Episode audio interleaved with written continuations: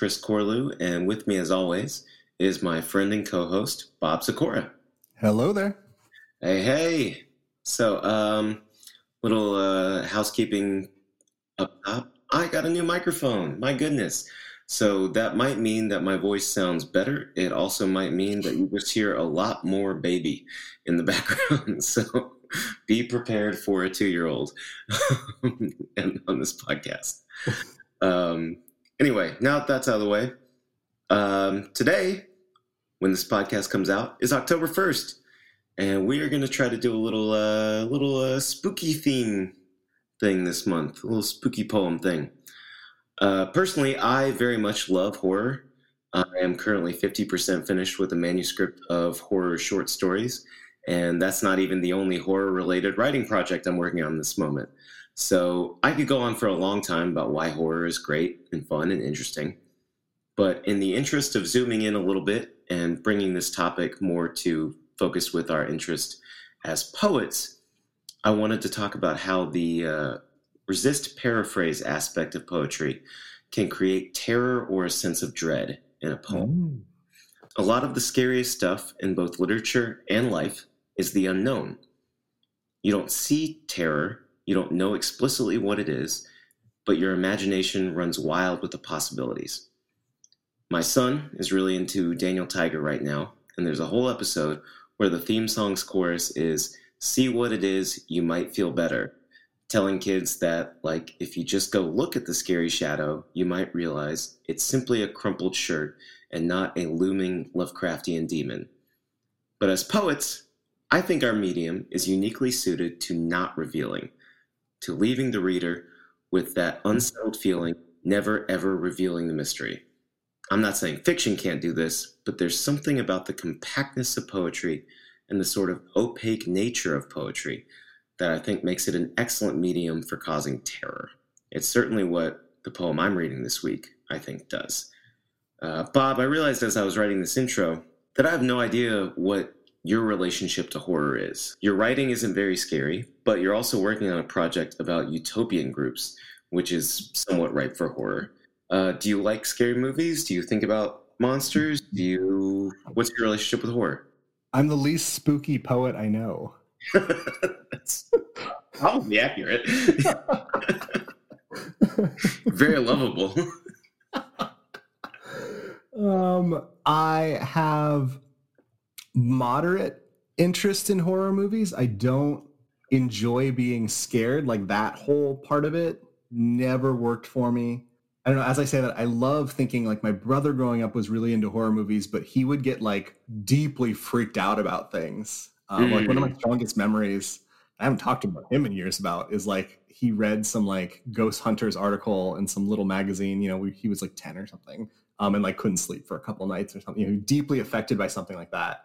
Yeah. Whereas I sit in the movie theater, bite on every jump scare.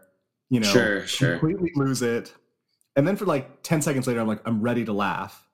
Right. But also, like, I leave the movie theater and it hasn't phased me at all. Um, Interesting. Okay. Yeah. I want my horror to be like very serious, I think. Sure, sure. Yeah. I'm really like I'm really down for The Shining. Um Midsommar, I was really into that. Yeah. Do um, we, were you there that night we watched it at Kevin's? I think that I think I was there that night. Yeah. Okay. Yeah. Yeah. yeah. I mean that's where I watched it, so probably. sure, sure. Um, yeah, I don't actively seek out the scary. I didn't have a goth phase, which like frankly is disappointing. I think whenever I started thinking about you know style and aesthetics, one, I was really bad at it. Number one, most importantly. Oh, but fair number, enough. But number two, like I, I, in my head somehow, uh, standing out and rebelling in some way meant like bright colors as opposed to all black. I didn't realize that you could look really good just by wearing all black. Sure. Um, yeah, yeah. I really wish someone had taught me that. You know, like as a 14 year old, I needed to know that. right. I wish someone had taught me a little bit more about how to dress with colors. so. Maybe also like what sizes were appropriate. oh, oh yeah. No, no one in our generation knew what sizes were. yeah, I don't know uh, what is is is scary in my writing, if anything, is just the the constant aching fear of being alone. you know, I mean that that that's that's scary, but in a way, I'm I, I am not good at confronting. So in my writing, so. Yeah, it was. A, it, it, occurred to me that I was just like, you know, we we we you know we're still new at this podcast and we're coming up with topics and uh, you know we just thought you know okay we have you know themes for the week and et cetera et cetera but trying our hand at this monthly thing and I was like, well, obviously October should be Monster Month. And then I, it wasn't until two days ago when I was writing the intro that I was like, does Bob even like which what you also know is that I'm like down for whatever. So. Yeah, that's true. Yeah, you are you are you are a uh, a very open and accepting and smart and well read co-host. Uh, so. That's pushing it, but I'll, I won't. I won't complain. So now that we know that you uh, don't particularly care for the topic, do you want to read a poem? I just don't want every $2 item from Spirit Halloween store. That's my relationship to spooky. Oh, see, that's where we're different. I am down for some horror. But yeah. Uh, I want to read a poem because that gets into the, the weekly lengthy, um, rambly introduction. Yeah, I'd rather uh, I'd rather uh, do that than uh, than than keep making jokes. Let's do that. so I'm going to read a poem by the poet Kim Hyesoon, uh, translated by Don Mee. Um, I'm fairly certain I've got uh, Don Mee name correct. Um, I definitely have seen her read. I've admired her work for a while. Um, and the reading I went to, they introduced her name differently, and so I've looked it up a couple times. So my apologies, I'm not saying that right. And last year I read um, a collection by Kim Hyesoon, um, translated by Mee Choi, called Autobiography of Death. And my instinct for this podcast was to pull a poem from that collection. Um, I think it's really, really incredible. The poet was responding to, I forget exactly what it was, but there was some sort of like tragic accident that happened that kind of spun her off into thinking about death. And so the first poem in that collection, someone dies and then the next the following 49 poems um, are about like what that person's spirit does and experiences um, every day after that for 49 days. That is a fascinating premise for a collection. It's so good. Every week you bring a, a, an author or a collection that i'm just like i need to check this out and you're gonna bankrupt me. I mean i suppose I, I should just get a library card but libraries um, for. But so I was looking for poems from that book, and also actually I, I, had another poet that came to mind, and I had a similar feeling where I wanted to pull some of these poems, and I was like, they're awfully serious, you know, taking on like tragedy within. Like I think that there are horror elements coming out of it, and I was like, I wanted something a little lighter. Sure. Um, yeah. Yeah. Spooky, mm-hmm. you know. Um, and I found this poem um, again by Kim Hyesoon from her collection that I had heard of before. I'd heard someone talk about it. It's been on my radar, but just like, I'm so mad I don't have it now. Like, it should be on my shelf. This is possibly the best name for a collection I've ever heard Sorrow Toothpaste Mirror Cream. okay. I'm into it. um, and I'm going to stop talking. I'm going to read this poem. Uh, it is called Ghost School. I work at a ghost school. In this neighborhood, if you've been a ghost for over 10 years, you automatically become an institutional ghost. I teach a class to the newly enrolled ghosts. It's really impossible to disappear because of this work. First, I have them carry a book on their heads and practice walking without touching the ground. No one listens to what I say, and there's no place to stand or lie down. I make them practice so they won't be shocked, even if they leave no footprints on the snowfield. I make them practice falling asleep, floating in air. I teach them such things as how to overcome melancholy inside a coffin, how not to spew out hot air in the basement morgue, how not to turn into mummies even when a desert drags them away. I don't know myself, but I just say whatever comes out of my mouth. How to use a telescope or microscope made in the time factory. How to use an out of body experience how not to despair even when they become forgotten souls or when echoes don't return. How to wish that they could set something ablaze. How to rage into you as bright as the fireworks lingering in the night sky can be found in the textbook, but I'm not writing it. How to sob hiding inside a song. How to hold their breath hiding inside the sobbing. How to flow with the flowing people, then spur themselves up to the sky, sobbing like a tree. How to erase my body's margins and become an adjective. As the sounds from a brass instrument navigate like planes taking off, and therefore how each day becomes fainter, are all in the magic that has been passed down. Then I add, a ghost that takes revenge is low rank. A ghost that only appears in a night of sleet is middle rank. A rotten ghost luring a swarm of flies is high rank. A ghost that is like a cloud, a question, gas, is high, high rank. And high, high, high rank, etc., which nobody knows about. All right then, shall we practice raging like spring snow, as if pulling out the left wing first from the body where swarms of flies have died? Then I issue a warning to the ghosts who haven't done their homework. Damn, you can only become institutional ghosts after graduating from a ghost school. Yeah, this this poem's awesome. Uh, this, this is so cool. Um, uh, yeah, when you when you sent it to me, I was like, oh man, there's a there's a lot to work with. Um, Right. First out, shout out to um, uh, Action Books, uh, Joyelle McSweeney and uh, Johannes Göransson are two extremely nice people who uh, do a lot of translation work. Uh, uh, Right. published a lot of translation work. want to shout them out real quick. But, uh, but yeah, this poem, there's so much here. There's so, so, so, so much here. I think we, again, this week picked similar poems. All There's a banality to the horror here, there's a banality to the Mhm. terror. Um, it shouldn't need to be said, but it, it, it bears being said that becoming a ghost is not like an aspirational thing. becoming a ghost is existentially terrifying. And here the uh, the speaker is talking about like instructing new ghosts but like only because the speaker has been a ghost for so long that they get to be an instruction an instructor now. And that's like there's something really like terrifying about that. But yeah and then like just the images like the the ghosts have to learn to walk without touching the grounds with uh while they have books on their heads you know and they have to learn just in a single quatrain how to quote use a telescope or microscope made in the time factory. What the hell is that? How to have an out of body experience. How not to disappear even when they- they become forgotten souls or when echoes don't return. How to wish they could set something ablaze. That is those last two lines are terrifying Yeah, to me absolutely. but there's so much uh, drink because Chris is going to mention anaphora.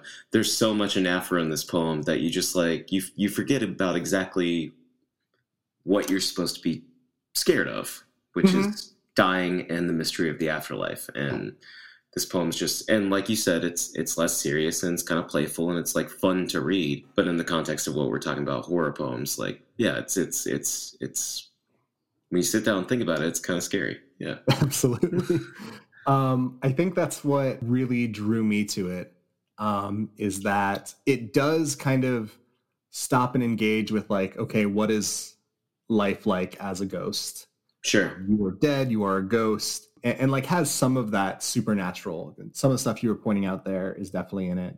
Um, you know, obviously the floating in air. I love that idea. Uh, practice falling asleep floating in air, or Yeah. um, so you won't be shocked when you don't leave footprints on the snowfield. But also like within that supernatural, and just like you you kind of were pointing to, um, how it returns to this place of what's boring, what's mundane about being a ghost Right. Right. to me this poem does a little bit of like what i like about science fiction um, in the sense of the the supernatural here the scary stuff here like future stuff in sci-fi it's more about like reflecting on our current condition you know Oh, sure. Um, yeah, yeah. the Mhm. way that like how terrifying is it that even in the afterlife um, you're gonna go to school.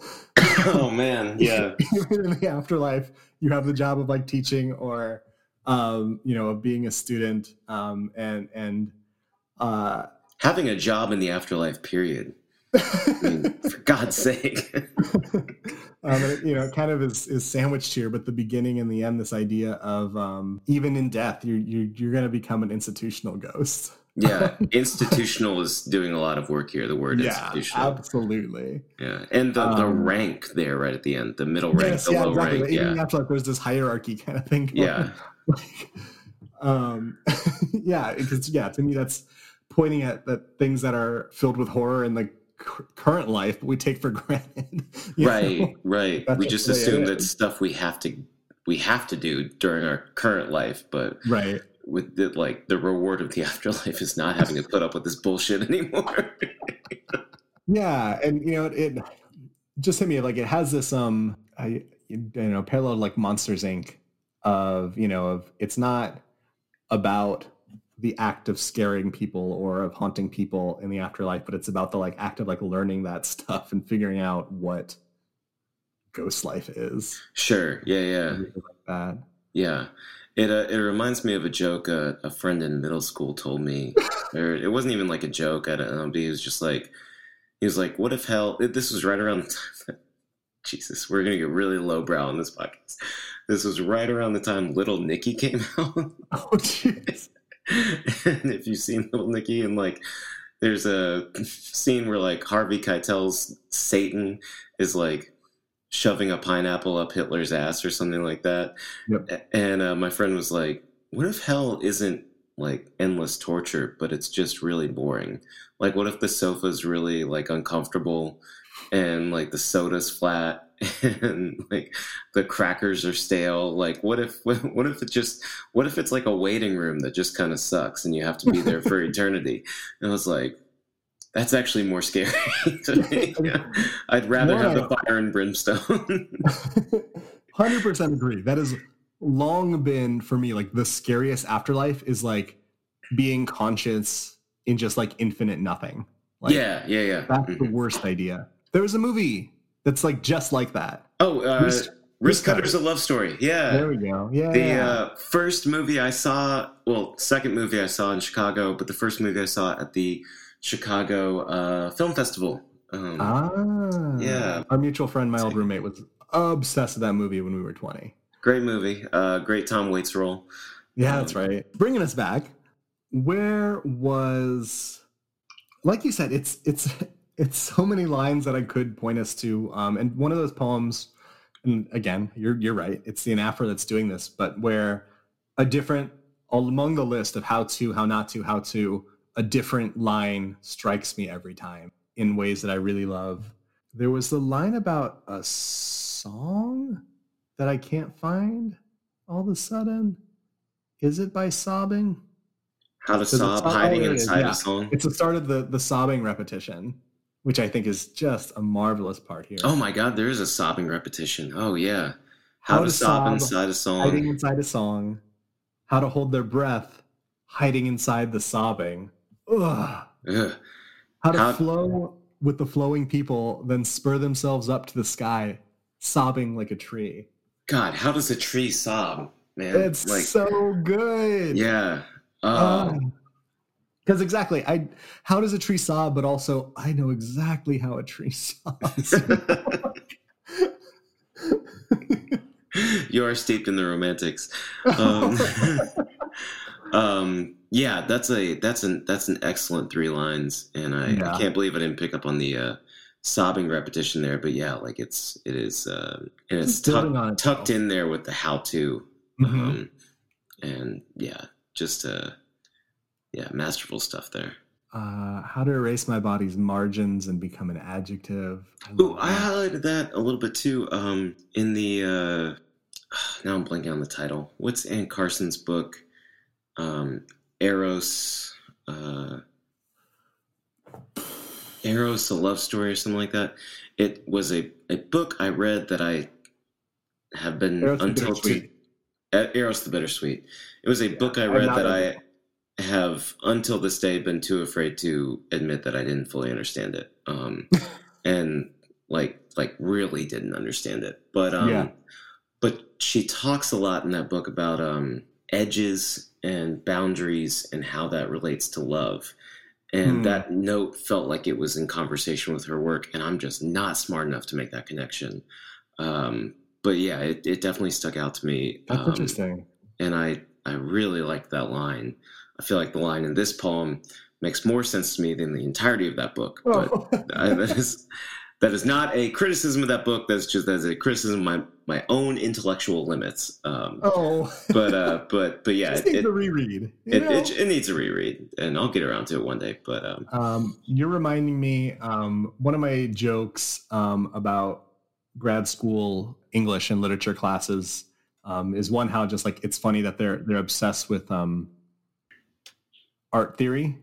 Um, Oh, you know, yeah, so, like, yeah. like we're gonna like read this we're gonna read this novel and and like I enjoyed that stuff so I, I don't at all mean to knock it but like it does seem kind of ridiculous when you zoom out and you're like why are we reading about uh what's his name donald whatever and the the the, the giant balloon animal things oh yeah, um, I know I know what you're talking about. Um, yeah. uh, you know you're just like why am i reading this essay about uh architecture It's one of those things where writers, it's like, okay, we need to dial this back like at least twenty five percent. i agree and then i also i would just i love that stuff Right, right. it takes a classroom it takes a great professor but um that was one of the takeaways that i got from all that art dialogue was the interest of thinking about um you said edge is what is what kind of brought this all up to me but um uh, the concept of like the frame in a piece of art Sure. Yeah. yeah. Um, Mhm. yeah and and this is bringing into the idea of like i don't know is your body a frame um I mean, kind of. Yeah. something i don't know i'm, Yeah. I'm reaching for connections here but i mean I, the sign of a good line is when you're looking at it like there's so much here how Well, to that's the erase my thing. body's margins and become an adjective Your body has boundaries, but you're it theoretically as a ghost, especially the ghost that's being described in this poem. right You, you, you don't really have margins. I mean, uh, I am picturing like a traditional kind of sheet-like ghost, but like that is a that is an ephemeral thing. That is a that is that is not a not a not a being with with boundaries and, and with things Right. like that. Where your your body has an endpoint. You know, um, this reminds me Blake Griffin has shorter arms than Rajon Rondo. Like your body has boundaries. You're reminding me of the, the Rachel Cusk book Outline. Um, talks about uh, there's something in there about margins and like the outline of the body, but I read that so long ago that I don't have a coherent point. But when you Mhm. mentioned like the sheet ghost thing, I think that is something really f- interesting happening here. Is that the name of the poem being Ghost School, and there's something about the tone, the matter of factness that I think it's really easy to try visualizing this poem with those just really s- silly sheet ghosts, Yeah. um, which I think one is fun.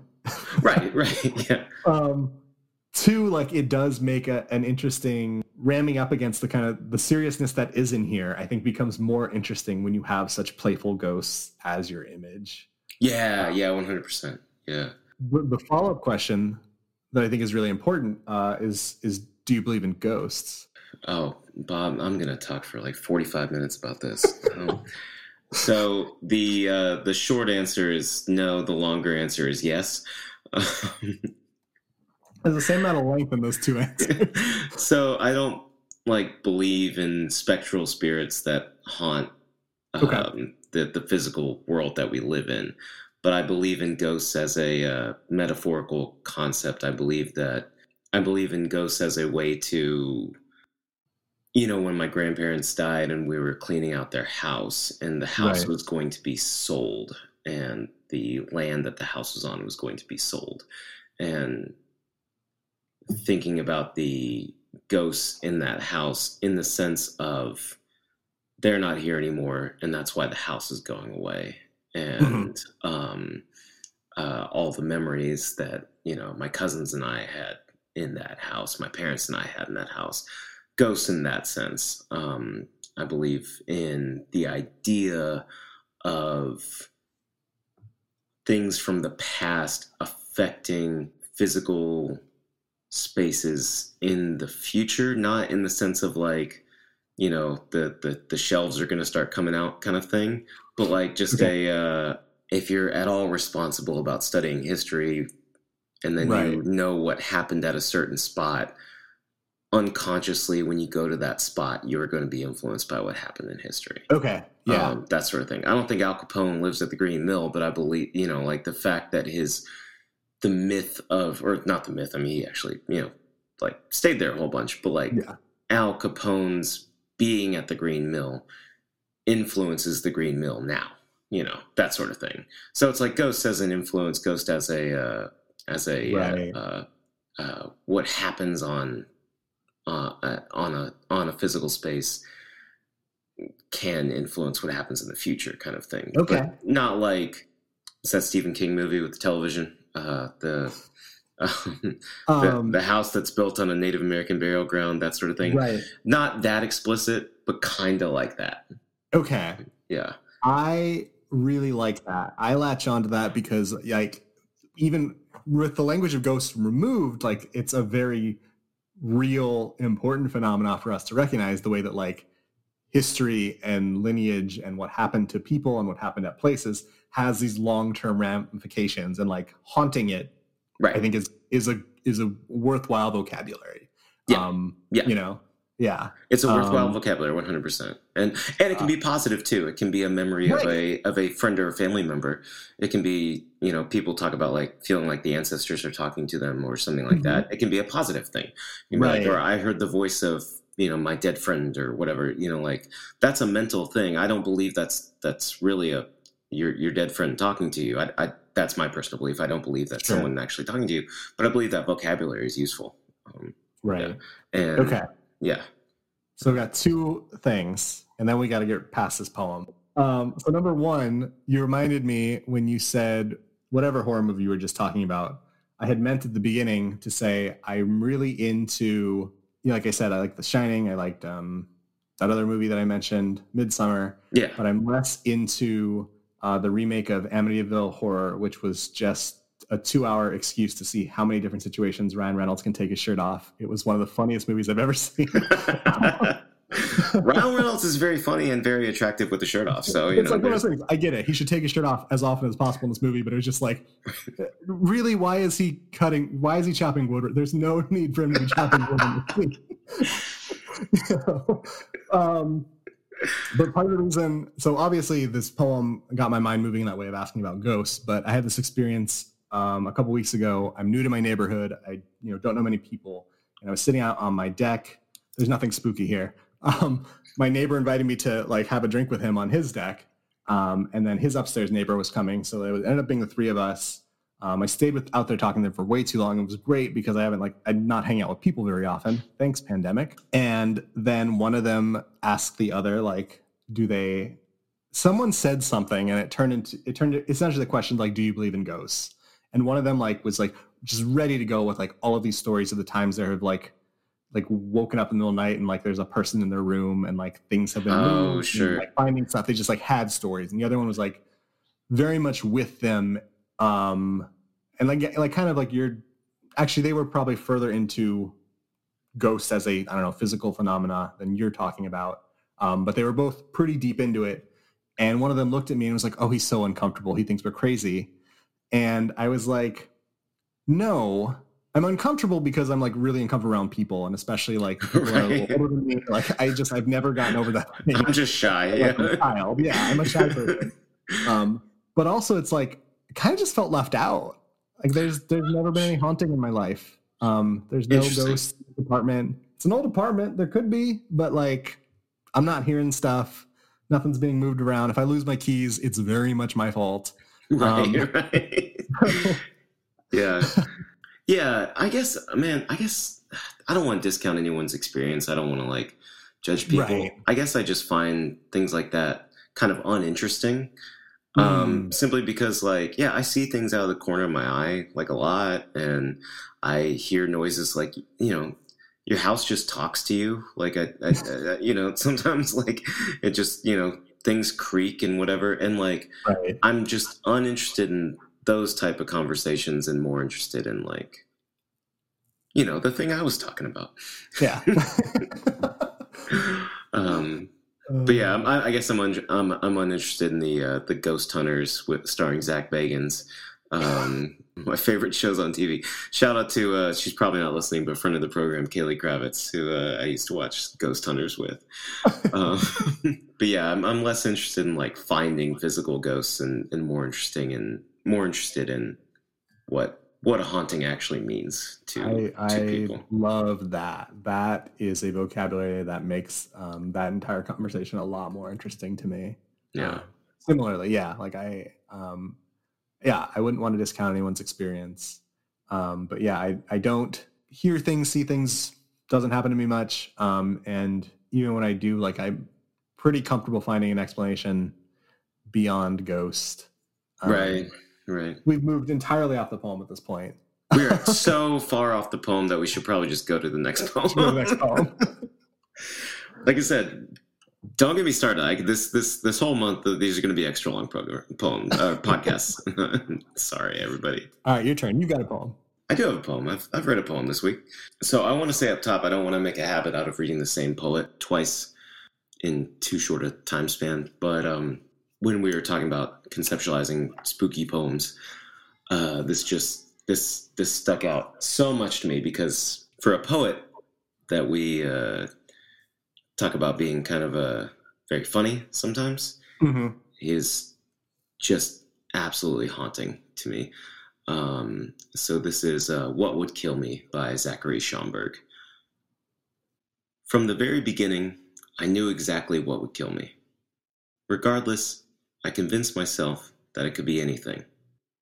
I convinced myself that what would kill me would be made up of any one of the random things that would kill anybody else.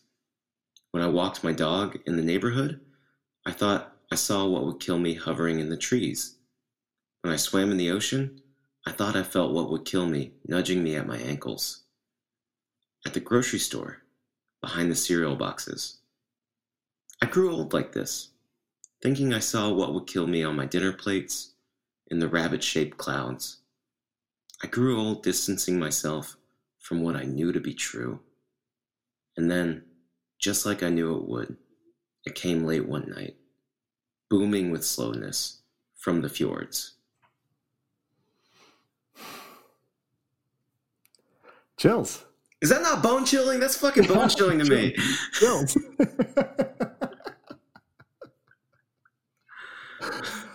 uh, Yeah, so the last time we talked about Zach, we talked about how his like um his uh sometimes casual language is really disarming. mhm. The speaker stocks, starts off saying they know what will kill them, which would be Right. truly terrifying. But the way Perfect Go. first line. perfect first line, yeah, Perfect which I believe is the first line of the whole collection, which is Oh goddamn. Oh, it's incredible. but the way the the poem is written, it almost becomes like a mundane part of life. Mhm. Um, and like there's that that persistent fear. And uh, if there's anything that the Trump administration and COVID have taught me, it's that you adjust to persistent fear. Mm. Um, existential threats can become daily life. And I'm sure Right. that every member of a marginalized group, every non cis, every uh, non straight, every non white, non male people who are listening to this podcast are yelling, yeah, obviously, Right.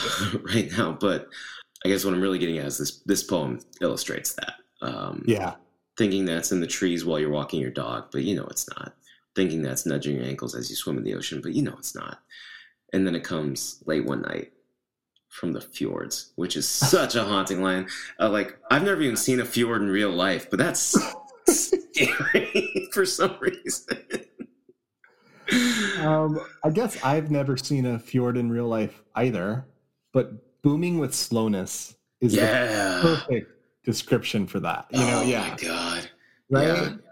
Yeah. and uh, I should. I'm reading this from uh, Jellyfish Magazine, which um, published two of his poems, and this and the one above it is because it comes right at you does not mean it comes to save you, which is a poem where the speaker and their father are lost in the Arctic Ocean, and something is coming right at them very slowly. Yeah.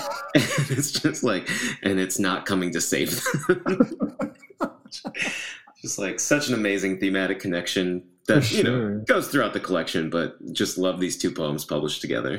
Uh, shout out. Jellyfish. Shout out, J- shout out, shout out Zach.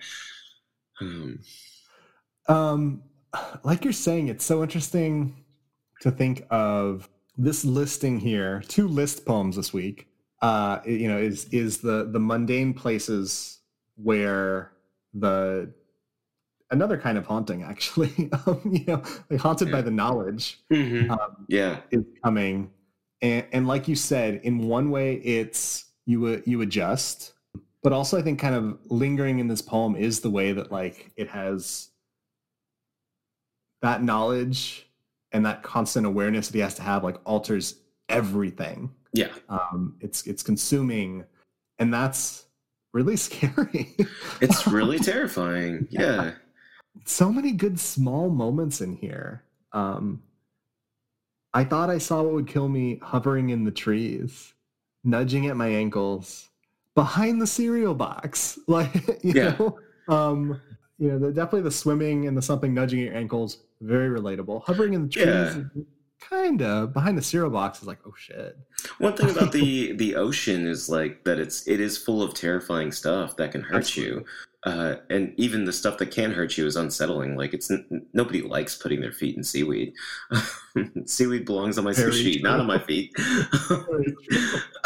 but yeah, but then it, it immediately goes into behind the cereal boxes. yeah, Um, it immediately goes into something very um, from something very uh, how do you call it uh, wild and uh, uncontrollably nature based to something Right. very sanitized and um, uh, extremely safe, like the supermarket shelves. You know, yes. that's um, grocery stores. I just have so many. I don't know. Buzzes go off in my head at the grocery store of the ways it's terrifying.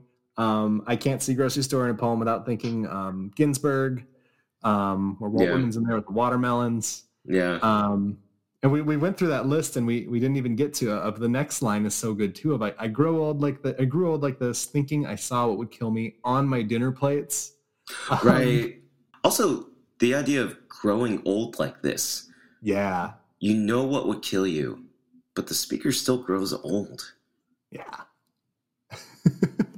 You're not shaking right now.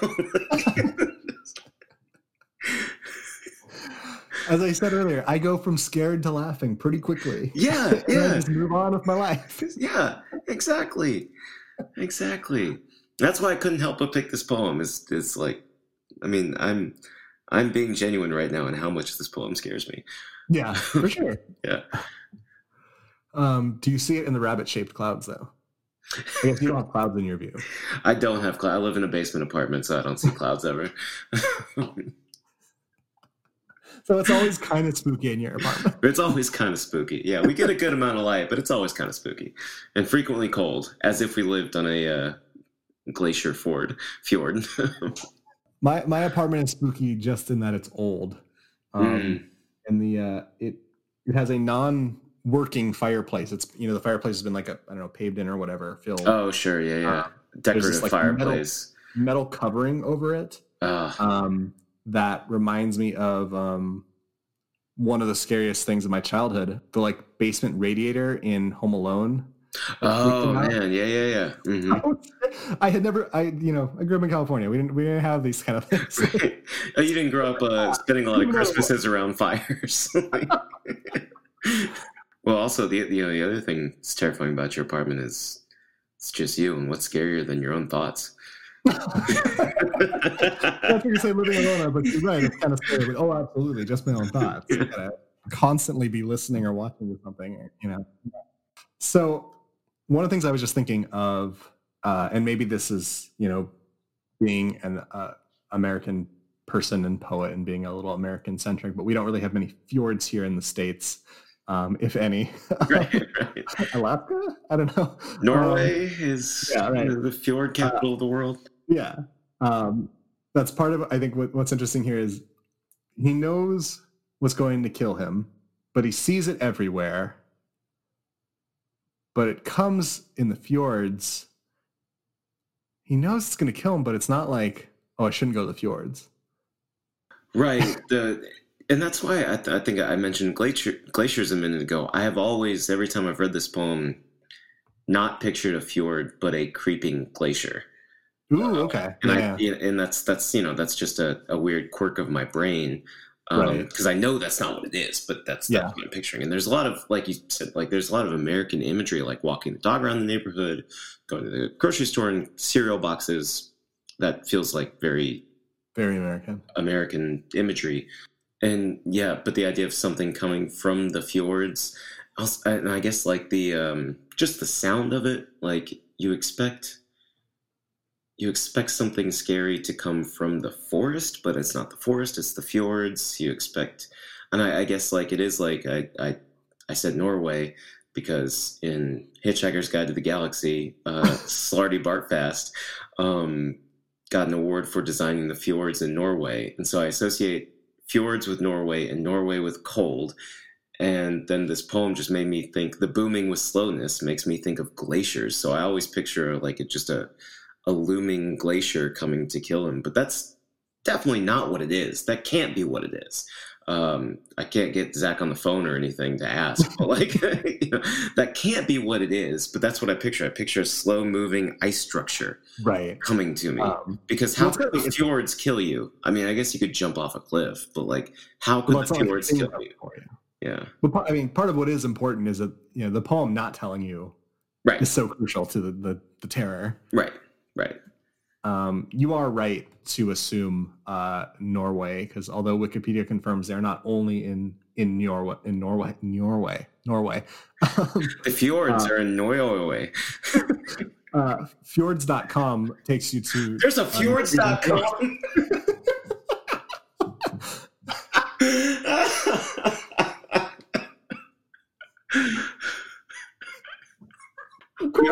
we are laughing more this episode and, than we usually do.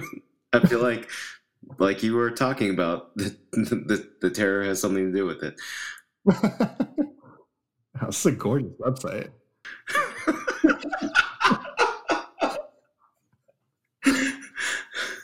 It's got a fjord guide. that sounds like something our friend Eddie would do. Be a, become a, uh, a fjord guide. Fjord guide. Um, Eddie, if you're listening, look into becoming a fjord guide. oh my. Is is that the point where we have spiraled too far away from the poem? Well, you were about to make a point from fjords.com, but um, I, I was just enjoying the the lack of the knowing the thing. oh, sure. Um, Yeah. I, I like we've done before. This did not hit me till the moment, so I definitely don't have a coherent argument here. But I was like, "Ooh, is there an Ars Poetica in here? Is he saying something about poetry with it?" Sure, sure. I think that don't might be better left even gestured, thinking tor- gestured towards this week. um, yeah, it is that time to pivot. Um, the uh, the way I'm going to relate terror to uh, to basketball this week is um, what NBA player would you be most terrified of going up against? Not necessarily one on one. What'd you say? Shaquille O'Neal. Too easy. Next. It would be so painful. It's so powerful and fast. Fair I don't I don't want to look like Chris Dudley You- ever in my life. Nobody ever wants to look like Chris Dudley, who I believe is a Republican anyway. So yeah, um, you never want to look like Chris Dudley. uh, well, I was going to say Anthony Mason, and I actually forgot to prepare any remarks, so I was just going to say Anthony Mason. That dude, just I just bet he wouldn't hesitate to just like snap your neck and then move on. um, I had an AAU coach actually who uh, says he got who told me he got dunked on by Anthony Mason one time, and uh, uh, I was like, I, I, don't, even I don't know if you're telling the truth. I don't care if you're telling the truth. I just bet that sucked. Um, he said it while he was yelling. This was the particular uh, uh, very uh, very yelling style of coach. So uh, you know, you kind of hear things, uh, you kind of take things in as they're happening to you, and you just you just want to get out of running more suicide. so you're just running, and you're like, "What are you talking about?" but Anthony Mason um, did go to a, a, a, Tennessee State University, uh, HBCU in Nashville, uh, which I believe that coach went to. So, um, up. Maybe. Um, it's, it's more than possible. What that makes me think of is how I've never been dunked on. I'll lead with that. oh yeah, me neither. Fortunately, yeah. I've certainly played with probably less than five people ever who like could dunk in game. Yeah, same um, here. Yeah. So that's not surprising that that's the case. But I think like in theory that's a fear as a you know like that idea of like oh it'd be so embarrassing to get dunked on. But if a future NBA player ever dunked on me, like that suddenly becomes an incredible story. It's a badge of honor. Yeah, right. Yeah. Like oh, that would have embarrassed me when I was 15. Like just a couple years later, been like, I would tell everybody that constantly. Absolutely. yeah. And you become, um, well, especially when you're the age we are, um, you know, you certainly stop trying on defense on a fast break. like, um, too old to try on defense. But, uh, but yeah, you, you like, you know, when you're 15 and you're like, oh, I could still make the NBA. Um, and you get dunked on, that's embarrassing. But later on, you're like, oh, um, that guy, uh, uh, uh, Jamal Murray, yeah, he he dunked on me when I was 15. We grew up in Toronto together. that would be amazing. That'd be yeah, amazing. Incredible. Yeah. But sorry, my answer was so quick this week. No, but, no, it was great. Uh, that was great. The concept of playing defense against prime Shaquille O'Neal is the scariest possible thing. And you know what? It it scans because uh, he was uh, he was he was ruthless. Um, yeah, he, just getting dunked on. It could shatter the backboard on top of you while you're on the floor. oh, that, that that brings up an interesting thing. Okay, so are you more afraid of young Shaq when he could still run the floor when he was in Orlando? Right. Um, prime Shaq when he's in LA and was just you know could put up literally 37 and 20 any night. Right. Uh, or old Shaq when he was just a manatee, just like barreling through the lane. Um, what's what's what's scariest? Well, so old Shaq, that's when it does become kind of embarrassing when he dunks on you. Sure. Yeah. Yeah. Yeah. Yeah. Uh, I think young Shaq would get like a couple, maybe like a handful of really embarrassing throwdowns on you in a game. Right. The trouble with Prime Shaq is just how much it would happen. Like in one single game, right? You just get beat up so darn much. It was literally the offense. um, just, yeah, I, I've I've played in the post for a long time. Actually, it's been a long time since I played, but you know, yeah, right. I, I was a down low player. Um, you get banged up like yeah. that, you know? Yeah. And that's all I can think about with him is, you know, it's like, you know, his his ass would bruise you. Yeah. You know? Not even talking about the ankles and the arms, you know, just backing into you. You'd wake up, be like, why am I bruised on my hip? right. And uh, as someone who has spent every single day for the last two years getting punched in the solar plexus and the throat and the balls uh, by a baby, having a seven foot one, 350 pound man do that to me does not sound very fun. uh, that is one of my favorite things about basically the people that we have spent a long time playing basketball with and against um, is that more skilled players and more athletic players um, would tire out in one-on-one against me um, just because they're not used to being backed up and, and, and being boxed out. Mm-hmm. Um, when, when I'm a little bit more used to it. And so players who I know are, are better than me, um, they would score seven and then they would just be tired. just I would just try to get to 11 before them. I have a distinct memory of a five on five run where uh, I happened to be guarding you. It was mm-hmm. some of our friends and then a bunch of other people and it was one of those situations where it's just like okay guard the people you know uh, kind of thing. Right. um, and i happened to be guarding you. And like I, I yeah i kept up with you for a few possessions and i didn't mind banging around boxing out and all that stuff. But then there was definitely there definitely came a possession where i was just like aren't you tired of this? Like stop. Like Why are you trying right now? uh, and also, like saying all of this as someone who is just under six feet tall. Um, uh, I won't disclose my weight. it's, it's, not that bad though. Um, but just like I'm not a particularly strong person, and all I can think as you're saying that is like, man, if I was like two inches taller and a little bit stronger, I would have dominated our friends. Oh man, that's uh, two inches stronger and a little bit, two inches taller and a little bit stronger is uh, the uh, mantra of my life since I was 13. and with that, let's call it an episode. Our music is produced by Brendan Johnson. Our art is designed by A.M. Strickland. We will be back for more spooky talk next week.